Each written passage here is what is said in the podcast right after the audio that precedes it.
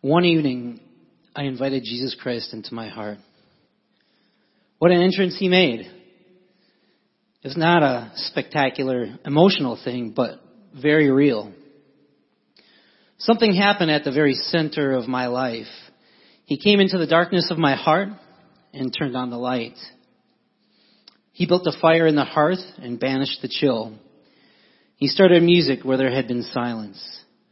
He filled the emptiness with his own loving, wonderful fellowship. I have never regretted opening the door to Christ, and I never will.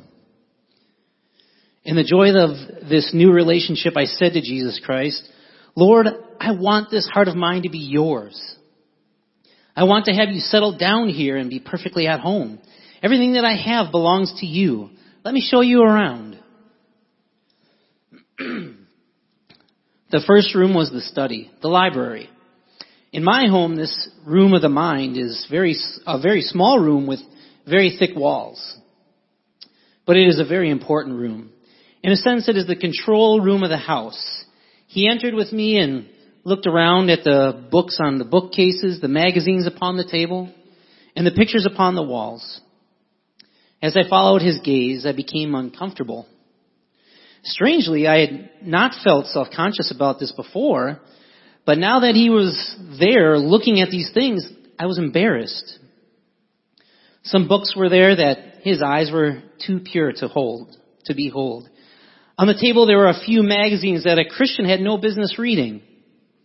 As for the pictures on the walls, the imaginations and thoughts of the mind, some of these were shameful. Red faced, I turned to him and said, Master, I know that this room needs to be cleaned up and made over. Will you help me make it what it ought to be? Certainly, he said. I'm glad to help you. First of all, take all the things that you are reading and looking at, which are not helpful, pure, good and true, and throw them out. Now, put on the empty shelves the books of the Bible. Fill the library with scripture and meditate on it day and night. As for the pictures on the walls, you will have difficulty controlling these images, but I have something that will help. He gave me a full-size portrait of himself. Hang this centrally, he said, on the wall of the mind. From the study, we went into the dining room, the room of appetites and desires. I spent a lot of time and hard work here trying to satisfy my wants. I said to him, this is a favorite room. I am quite sure you will be pre- pleased at what we serve. he seated himself at the table with me and asked, what is on the menu for dinner? Well, I said, my favorite dishes. Money, academic degrees and stocks, with newspaper articles and of fame and fortune as side dishes. These were things I liked, secular fare. When the food was placed before him, he said nothing, but I observed that he did not eat it. I said to him, Master, don't you care for this food? What is the trouble? He answered, I have food to eat that you do not know of. If you want food that really satisfies you, do the will of the Father. Stop seeking your own pleasures, desires, and satisfaction. Seek to please Him. That food will satisfy you. There at the table, He gave me a taste of the joy of doing God's will. What flavor! There is no food like it in the world. It alone satisfies. From the dining room, we went into the living room. This room was intimate and comfortable. I liked it. It had a fireplace, overstuffed chairs, a sofa, and a quiet atmosphere. He said, this is indeed a delightful room. Let us come here often. It is a secluded and quiet place, and we can find fellowship together here. Well, as a young Christian, I was thrilled. I couldn't think of anything I would rather do than have a few minutes with Christ in close companionship. He promised, I will be here every morning. Meet me here and we will start the day together. So morning after morning, I would come downstairs to the living room. He would take a book of the Bible from the case. We would open it and read it together. He would unfold to me the wonder of God's saving truths. My heart sang as he shared the love and grace he had toward me. These were wonderful times. However, little by little, under the pressure of many responsibilities, this time began to be shortened. Why? I'm not sure. I thought I was too busy to spend regular time with Christ. This was not intentional, you understand. It just happened that way. Finally, not only was the time shortened, but I began to miss days now and then. Urgent matters would crowd out the quiet times of conversation with Jesus. I remember one morning rushing downstairs, eager to be on my way. I passed the living room and noticed that the door was open. Looking in, I saw a fire in the fireplace and Jesus was sitting there. Suddenly in dismay, I thought to myself, he is my guest. I invited him into my heart. He has come as my savior and friend, and yet I am neglecting him. I stopped and turned and hesitantly went in. With a downcast glance, I said, Master, forgive me. Have you been here all these mornings? Yes, he said. I told you I'd be here every morning to meet with you. Remember, I love you. I have redeemed you at great cost. I value your friendship. Even if you cannot keep the quiet time for your own sake, do it for mine. The truth that Christ desires my companionship, that He wants me to be with Him and waits for me, has done more to transform my quiet time with God than any other single fact. Don't let Christ wait alone in the living room of your heart, but every day find time when with your Bible and in prayer you may be together with Him. Before long he asked, do you have a workroom in your home? Out in the garage of the home uh, of my heart, I had a workbench and some equipment, but I wasn't doing much with it. Once in a while I would play around with a few little gadgets, but I wasn't producing, producing anything substantial. I let him out there. He looked over the workbench and said, well, this is quite well furnished. What are you producing with your life for the kingdom of God? He looked at one or two little toys that I had thrown together on the bench and held one up to me. Is this the sort of thing that you are doing for others in your Christian life? Well, I said, Lord, I know it isn't much, and I really want to do more, but after all, I don't seem to have the strength or the skill to do more. Would you like to do better? He asked. Certainly, I replied. All right, let me have your hands. Now relax in me and let my spirit work through you. I know that you are unskilled, clumsy, and awkward, but the Holy Spirit is the master workman. And if He controls your hands and your heart, He will work through you. Stepping around beside me, He put His strong hands under mine. He held the tools in His skilled fingers and began to work through me. The more I relaxed and trusted Him, the more He was able to do with my life. He asked me if I had a rec room where I went for fun and fellowship. I was hoping he would not ask about that. There were certain associations and activities that I wanted to keep to myself. One evening when I was on my way out with some buddies, he stopped me with a glance and asked, are you going out? I replied, yes. Good, he said. I would like to go with you. Oh, I answered rather awkwardly, I don't think, Lord Jesus, that you would really enjoy where we are going. Let's go out tomorrow night. Tomorrow night we will go to a Bible class at church, but tonight I have another appointment. I am sorry, he said. I thought that when I came into your home, we were going to do everything together, to be close companions. I just want you to know that I am willing to go with you. Well, I mumbled, slipping out the door, we will go someplace tomorrow night. That evening I spent some miserable hours. I felt rotten. What kind of a friend was I to Jesus, deliberately leaving him out of my life, doing things and going places that I knew very well he would not enjoy? When I returned that evening, there was a light in his room and I went up to talk it over with him. I said, Lord, I've learned my lesson. I know that I can't have a good time without you. From now on, we will do everything together. Then we went down into the rec room of the house He transformed it. He brought new friends, new excitement, new joys. Laughter and music have been ringing through the house ever since. One day I found him waiting for me at the door. An arresting look was in his eye. As I entered, he said to me, There's a peculiar odor in the house. Something must be dead around here. It's upstairs. I think it is in a hall closet. As soon as he said this, I knew what he was talking about. There was a small closet up there on the hall landing, just a few square feet.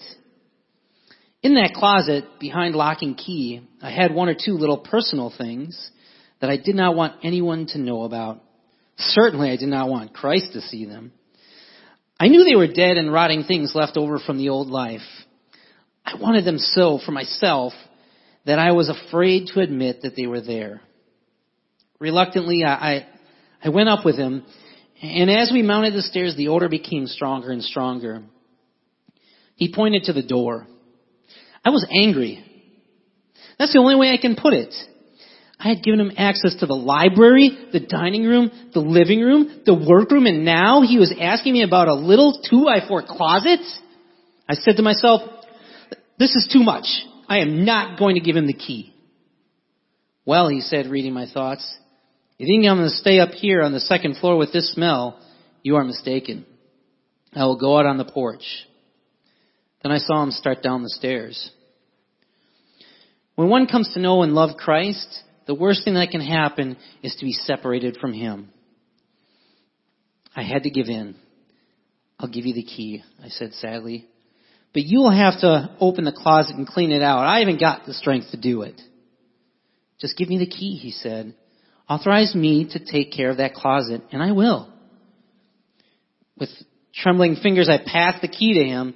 He took it, walked over to the door, opened it, entered, took out all the putrefying stuff that was rotting in there and threw it away.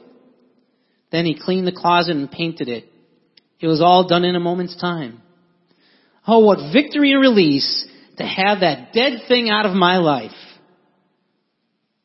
A thought came to me. Lord, is there any chance that you would take over management of the whole house and operate it for me as you did that closet? Would you take the responsibility to keep my life what it ought to be? His face lit up. He replied, I'd love to. That is what I want to do. You cannot be victor- a victorious Christian in your own strength. Let me do it through you and for you. That is the way.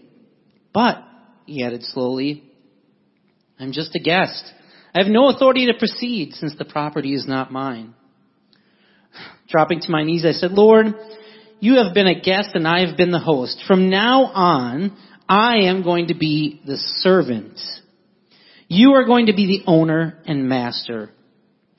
Running as fast as I could to the strong box, I took out the title deed to the house, describing its assets and liabilities, location and situation.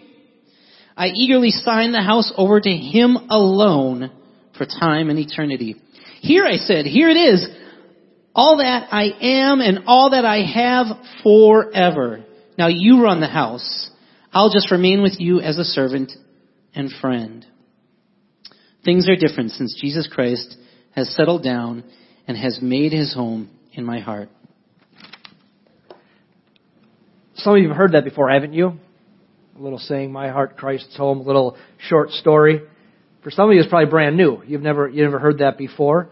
Um, the reason I started my sermon today with Pastor Chris reading this is because I think it does a really good job of illustrating a point that I want to focus on today as we be, as we begin um, our our continue on with our study that we started our kind of our focus we started a few week, weeks ago. A couple weeks ago, the first part of January, I just felt compelled as as I had a particular verse in my very first sermon of the year from Psalm 16 that we should spend a few weeks kind of parked here. And, and this, this story you're going to see has a lot to do with explaining a dimension of that. The verse we parked in Psalm 16:11 says this: "You make known to me the path of life. In your presence is fullness of joy. In your right hand there are pleasures forever." For these Sundays in January, we've been taking time to just consider how can we, in very real and practical ways, make 2016 the year of God's presence for each of us? How can we live in the real and the life altering presence of God in our everyday lives and as a result experience what Psalm 16 says, experience joy and pleasure, true joy and true pleasure. Something better than we could ever experience without Jesus in our lives. And this short story, My Heart Christ's Home, helps us understand a, a, particular thing that I want to f- focus on today as we continue with this focus on this, on this text. And it's, it's this. Living in God's presence is first and foremost about one's private world. It's about our secret life. It's not about external things that we do. It's not about the external, visible, religious activities that we participate in. And a lot of times when we want to say, I want to live in the presence of God or be closer to Jesus, what we focus on is external activity. And this, short story helps us understand that that's, that's not right because isn't what my heart Christ home communicate, communicating about what's going on inside? It's a picture of God and us communicating to each other, with each other, interacting with each other, us adjusting as the Lord um, points things out and helps us, helps us do what we couldn't do well, now do it very well. It's about God being with us and, and helping us and, and sometimes even pointing things out that we don't like, and it's all within the confines of our heart. The title was what? My Heart, Christ's Home. It's about our private world. It's about the secret life that we have with God. But I want us to understand something today. And I prayed, I was in the preparation of this and praying this morning, I said, my prayer was, God, help me to somehow communicate this truth. That God has something phenomenal for His children. And that's something that we maybe don't give the attention to. I think generally we don't give the attention to that we need to if we're going to have a life honestly living in His presence. Because in His presence is the joy and the pleasure that God desires for you, that I desire for me, and I desire for you. See, listen, both our, our secret life with God or our, our heart life with God and our visible public religious life are essential. They're both, they're both absolutely necessary for a healthy Christian life. But the private life must precede the public. And very often what we do is we just focus on the public, meaning what other people see, attendance and activities and participation, and we think no one would really know that we neglect the private, or maybe we don't even know how to put energy into the private, and that's what we've been talking about these weeks. The private must be real and alive and vibrant for the public life to be authentic and effective. That's the key. It starts in the private. So for today, I want to look at a section of Scripture where Jesus talks about exactly this. The necessity for private, for private presence with Him before public religious activity. Living in the presence of God, starting in the private world. So grab your Bibles Turn with me to Matthew chapter 6. I want to help us understand this. Matthew chapter 6, we're going to read one section and skip to the next section because we're going to skip over what we looked at last week. Matthew chapter 6, starting in verse 1. You there? Beware of practicing your religious, your righteousness before men, to be noticed by them. Otherwise, you have no reward with your Father who is in heaven. So when you give to the poor, do not sound a trumpet before you as the hypocrites do in the synagogues and in the streets, so that they may be honored by men. Truly I say to you, they have the reward in full. But when you give to the poor, do not let your left hand know what your right hand is doing, so that your giving will not be, your, your giving will be in secret. And your Father who sees what is done in secret will reward you. When you pray, you are not to be like the hypocrites, For they love to stand and pray in the synagogues and on the street corners so that they may be seen by men. Truly I say to you, they have their reward in full. But you, when you pray, go to your inner room, close the door and pray to your Father who is, who is in secret, and your Father who sees what is done in secret will reward you. Now slip over to verse 16. Whenever you fast, do not put on a gloomy face as the hypocrites do, for they neglect their appearance so that they will be noticed by men when they are fasting. Truly I say to you, they have their reward in full. But you, when you fast, anoint your head and wash your face, so that your fasting will not be noticed by men, but by your Father who is in secret. And your Father who sees what is done in secret will reward you. And stop right there. Let's begin by putting this section, this teaching of Jesus, in its proper context. This teaching is found in the middle of the Sermon on the Mount. In the Sermon on the Mount, Jesus has a very specific intention. Matter of fact, I would say this. If you don't understand the intention of the Sermon on the Mount and you try to read the Sermon on the Mount in bits and pieces, it will really mess up your ability to, to, to serve God in the way that He wants you to serve Him, to understand the, the good life He wants to give you. You'll just simply recreate another law when He's trying to do exactly the opposite. So Jesus has a very specific intention in the Sermon on the Mount. He's teaching about genuine kingdom living. Living in an awareness of His presence. That's what kingdom living is. It's, it's living in His presence, what we're talking about this month. And how that living in His presence brings inter- internal transformation. He's trying to say, listen, if you're in my presence, in my kingdom, and you live like this, you're going to change from the inside out, and as you change from the inside out, you're going to eh, literally, from that abundance inside of you, act and think and feel differently than you would working from the outside in. That's the intentions of the Sermon on the Mount. The transformation, he says, is this. This is the, if you go back to the beginning of the Sermon on the Mount, the transformation that he's looking for is this. He says, that you will live or be where your righteousness is greater than that of the scribes and the Pharisees. Now that makes a lot of people uncomfortable because they go, these guys lived to just live by the external. All, they kept all the rules. And a lot of you have been taught that that's what your life in Christ is about. All the rules. And Jesus says something that, that makes you, a lot of times, a lot of people dismiss the Sermon on the Mount. They go, those guys gave all their effort to it, and man, how could I ever do more? And he says, listen, if you live my way, you will actually have a righteousness that's greater than the scribes and the Pharisees. Because the intention of the Sermon on the Mount is this. He says, if you live in my presence, what's going to happen is I'm going to change your heart. And out of your heart, through internal transformation, you're going to be transformed. You're going to now want to be different. And in fact, you're going to be different on the inside, which will translate to the outside as opposed to just on the outside trying to have some level of external obedience. He's contrasting a life lived gen- genuinely in his presence with, he's contrasting that with external religious conformity, which he refers to here as what? Hypocrisy. Saying, oh yeah, I want it, I'm doing this, but doing it for really a false reason. He's, he calls it, he's contrasting this genuine Christian life with hypocrisy, and he defines these people, the hypocrisy of these religious leaders called scribes and Pharisees.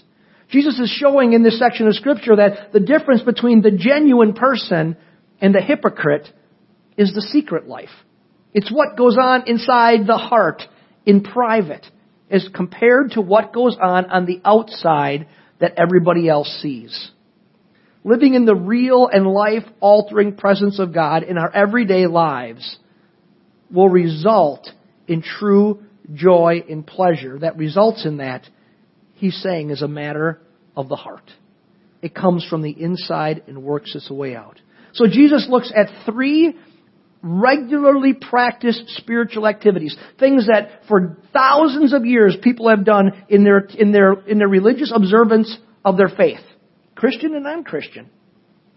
He looks at these three things, these religious activities, giving, praying, and fasting, and shows how we can and should participate in these, but we should do them with right motives, so that we will experience his blessing, which he's saying is the experience of true joy and true peace.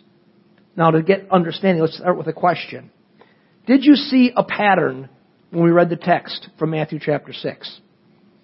Three times it says that our Father who is in secret, in other words, in private, wants to reward us, and that reward is tied to the motives of our hearts and our lives. Let's understand something to start today. God desires to reward you. He desires to bless you. Listen again to these verses. Look at verses, starting in verses 3 and 4. But when you give to the poor, do not let your left hand know what your right hand is doing, so that your giving will be in secret, and your Father who sees what is done in secret will reward you. Slide down to verse 6. But you, when you pray, go into your inner room, close your door, and pray to your Father who is in secret, and your Father who sees what is done in secret will what? Reward you. Look at verses 17 and 18. But you, when you fast, anoint your head and wash your face. Notice that he's not saying that we, if we'll do any of these things, he says you will give to the poor, you, you will pray, and you will fast. And so he says, you, when you fast, anoint your head and wash your face, so that your fasting will not be noticed by men, but by your Father who is in secret, and your Father who sees what is done in secret will reward you. That's pretty clear, isn't it? God wants to reward you. Sometimes you live in a false belief that God's against you. Friends, nothing could be further than the truth. God is absolutely for every one of you. And it says here, He desires to reward you. It's a very clear picture. Now we have to think about then, what is the reward he's talking about? Is he saying, if you really live in my presence, I'll give you the Powerball numbers. So you'll win $1.6 billion. Is that what he's saying at all? No. What is the reward he's talking about? Let's think first of all what it's not. What is he not saying it is? It's not, he says, the admiration and praise and honor that comes from other people. Friends, understand something. God understands this, and we generally don't. Human praise and admiration is fickle. And Jesus is the great example of that. One day they'll hail you as king, and the next day they'll shout crucify. There's probably a few football players who understand that right now. Think of that. Put it in real life context. Miss a 27 yard field goal at the end of a football game that will give, give you the game and put you into the next round of the playoffs, and the whole state wants your head on a pole. Right? Human praise is fickle.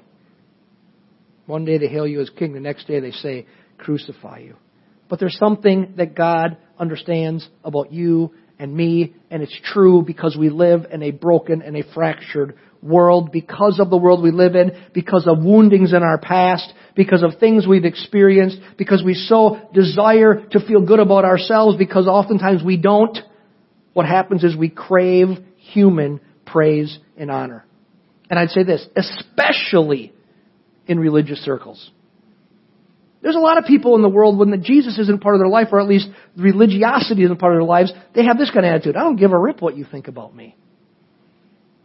You ever met a person like that ever? But especially in religious circles, people want people to believe that they're spiritual. I lived in Louisiana for quite a while. And they said, they didn't say spiritual, they said you're spiritual. You want to be seen as spiritual. I'm not sure what spiritual is, but people want to believe they were. Everybody want to put on a religious face so they appear spiritual. Maybe we'd say it this way. It appears you got it all together. So that when you come to your church family and everybody says, who is the spiritual one? They go, oh, that person right there. That person's my hero. Maybe we have that thing inside of us to be looked at like that because we're not really certain of who we are in Christ. I think it's a big part of it. We don't understand that truly we are one in whom Christ dwells and delights.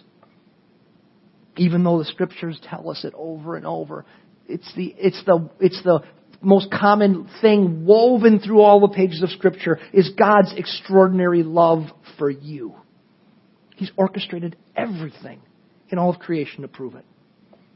But somehow we just aren't certain of who we are in Christ. Or we have maybe lived our entire lives because of false beliefs about how we gain value. And we've lived our whole lives trying to earn the favor of people and the favor of God, and we just are always trying to measure up. Whatever the reason is, because of those things, we love to hear how well we did on something. We love to be praised. We love for people to tell us how wonderful we are. Matter of fact, and oftentimes we always talk about the good things we do so that people will say, oh, you are wonderful. Why? Because it's showing the fact that we are very insecure inside. And it's showing that we have human pride that says, I want to be, appear to be better or greater or above other people. And friends, that woundedness, because that's really what it is, it's brokenness, it's woundedness can slip into our spiritual lives. Matter of fact, I think it's completely integrated into our humanity, and therefore it's integrated so easily into our human life. That's why we have to see the truth of Scripture and let that rewire our thinking about what's true. That makes sense? That's why Jesus illustrates how our motives can become twisted. That's what he's talking about here.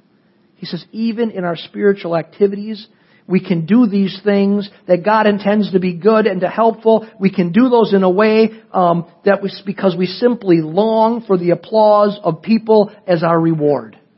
So what's he say? He says you can give for the wrong reason in verse two. You can give why so that you're honored. He says you can pray, and we know prayer is a good thing, right?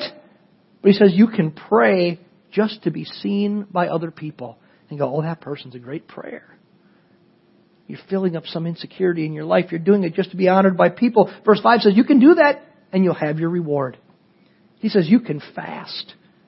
Make yourself appear disheveled and, and, and talk about, Oh, I'm giving this up for Jesus. You can fast in such a way just to be noticed by other people. He says, In all those cases, you have your reward. But Jesus wants us to know that human praise, oh man, that's great that you fasted. Oh, you're the greatest prayer. You're the spiritual one. Know that human praise is an empty substitute for a godly reward. Because what God has is so much better. Church, the real reward that God offers to us is Himself. That's, isn't that the heart of my heart, Christ home, the little story? What was Jesus offering? Himself. Be with me. That's what he wants us to see here. Look at verses 6 and 8. 6 and 18 rather. But you, when you pray, go into your inner room, close the door, and pray to your Father who is in secret. And your Father who sees what is done in secret will reward you. Verse 18. So that your fasting will not be done, noticed by men, but by your Father who is in secret, and your Father who sees what is done in secret will reward you. What's he saying here? He's saying our Father is in secret. NIV, if you read the NIV, it says he's in the unseen. He is unseen. Um, and when we function in that world of not being noticed by people, we, we are alone together with God. That's what in secret is. When we function in secret, He's saying He's in secret, and when we go in secret, we are then with Him. We're in His presence. That's what He's trying to connect. He's saying all the external religious activity can be done externally, but He's not really there. He said, I dwell in secret. And when I'm in secret, and I can be in secret in a crowd, I can be in secret surrounded by 10 million people. It's a condition of the heart. When I am in, when I am in secret, doing it with my life with Him, for Him. When I'm with Him, I'm in His presence because He is in secret.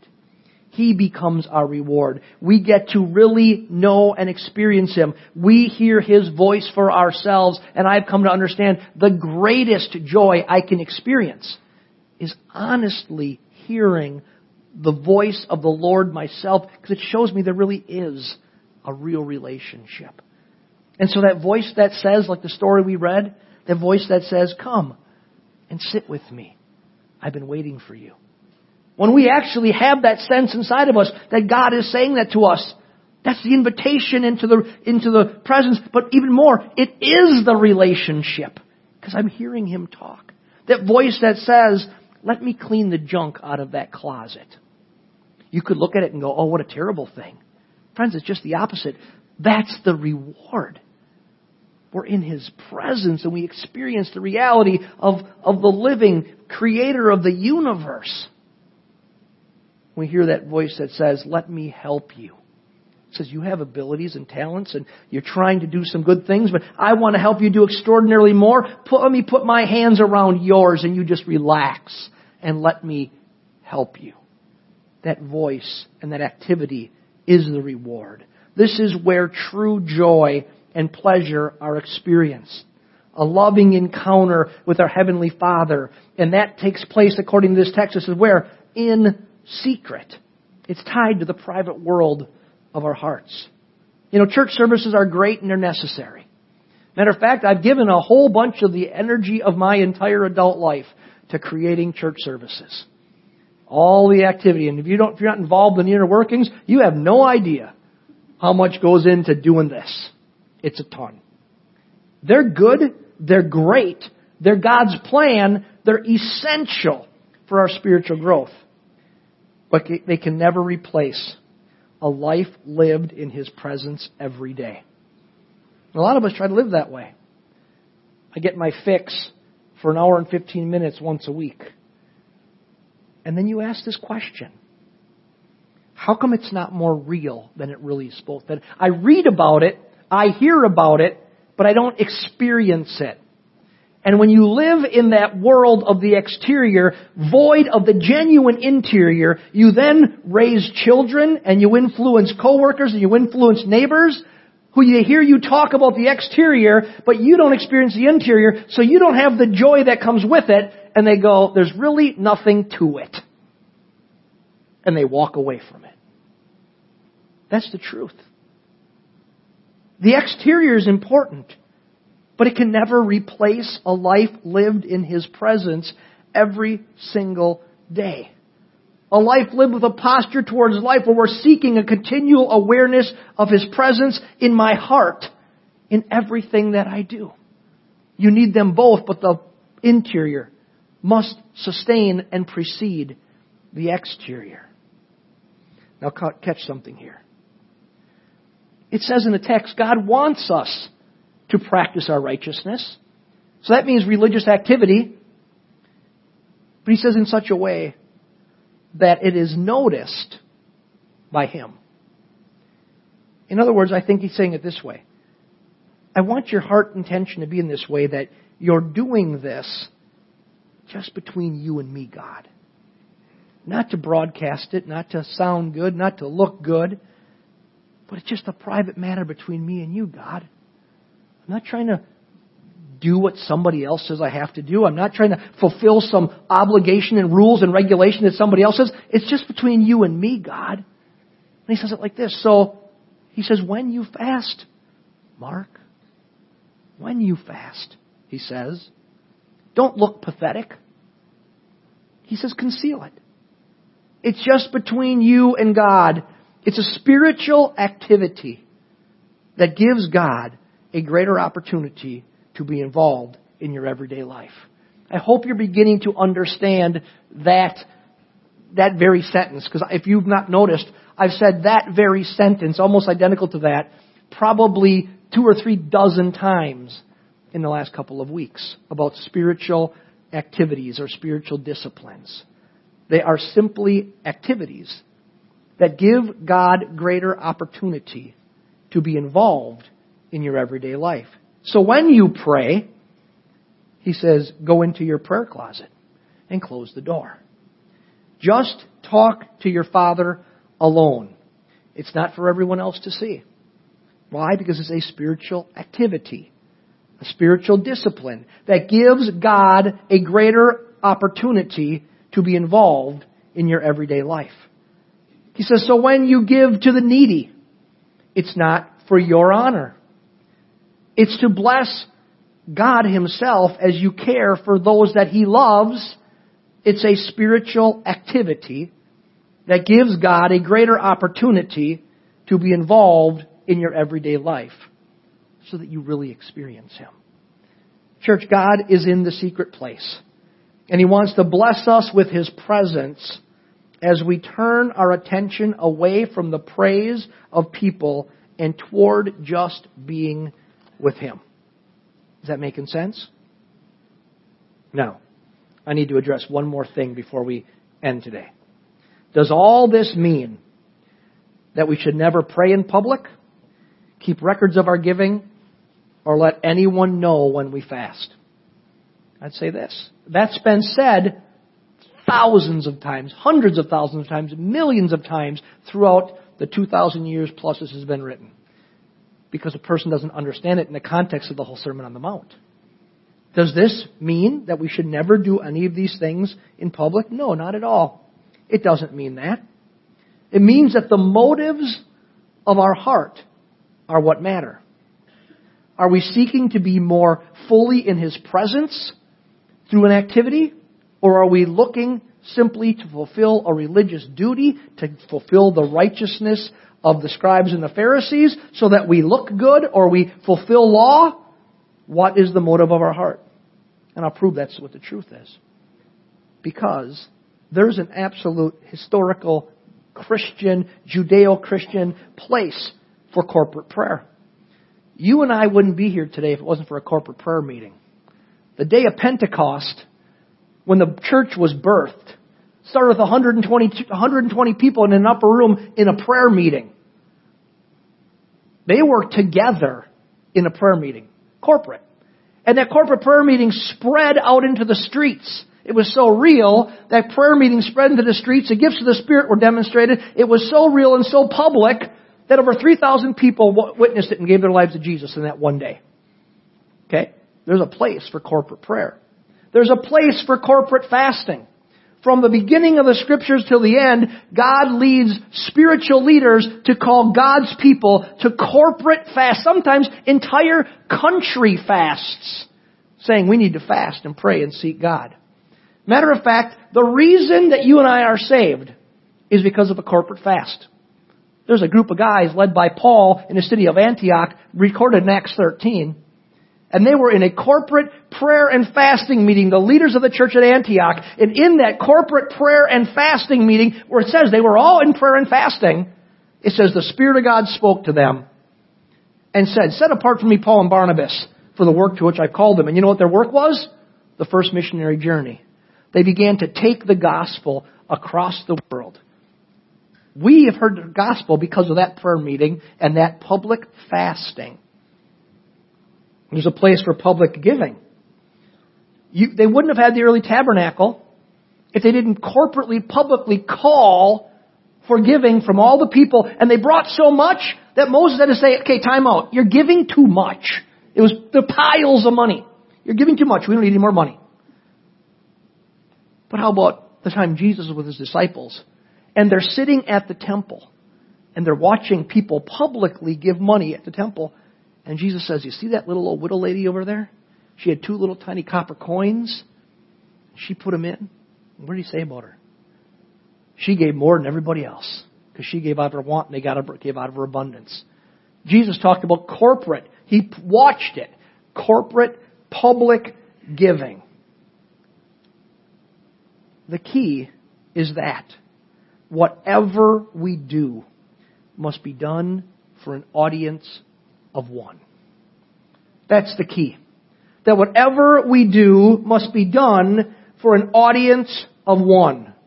We seek to draw close to God and honor God, our Father, in whatever we do. Seeking to become more integrated with Him, closer to Him, spending time with Him. That's the goal of all of it. I'm seeking to be with Him in whatever I do and to honor Him in whatever I do. We long to be alone with Him. Going through the rooms of our life, like the story said, allowing Him to transform us in Christ's likeness from the inside out. We seek the greatest reward, God Himself, and we don't settle for earthly substitutes. But when you, when you pray, Go into your inner room. Close your door and pray to your Father who is in secret. And your Father who sees what is done in secret will reward you.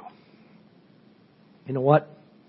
Here's my hope as we've been spending these days in letting, kind of dwelling in the concept of Psalm 16:11. In your presence is fullness of joy. At your right hand are pleasures forever.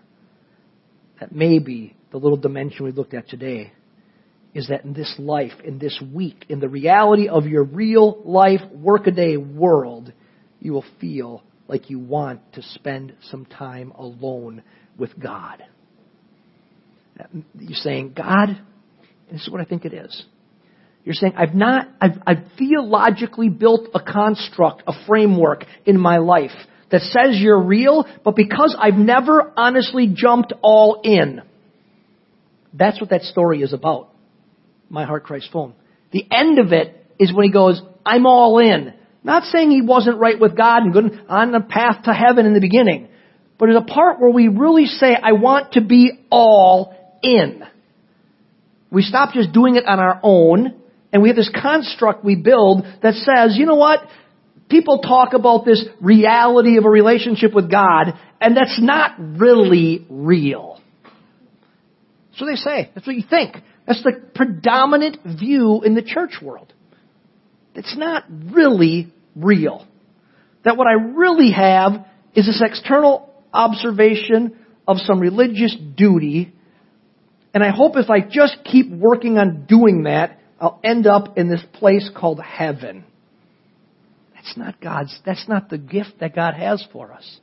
He has for us an everyday life in the kingdom with Him where His rule is our rule and we live under the protection of His presence and we literally interact with Him in a way that we know He's saying the closet is full of junk. And we say, partner with me, help me clean out the closet. There's a reality to it. And a lot of times we build this false belief because we say, I've never really experienced it, but I really do believe that God is really real and I really want to go to heaven. And we build this construct that protects us from that. And what it is, it really keeping us from experiencing the true blessing that He's trying to give us. And that's what this is talking about. It's saying the way you get it is you go all in. And how do you go all in? You live a life with Him in the secret place. You say, God, you know what? I really want to spend time alone with you. Because in your presence there's fullness of joy.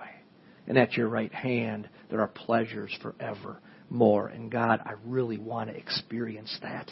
I want to stop settling for just what this world offers. And I promise you, He has more. Maybe you feel like that. Maybe even you feel like that right now and you need to spend some time alone with God right now as we close our service. Here's the reality of being alone with God. You really can be alone with God in the midst of thousands of people. It really is a matter of, of focus. It's a matter of your heart. It's a matter of just saying, God, I want to get alone. So maybe what you want to do as we close this service is, is you're going to want to come down and spend some time just, just being in the presence of God, kneeling down here and praying. Maybe you want, literally want to sit in your chair and you want to turn around and kneel down in your chair.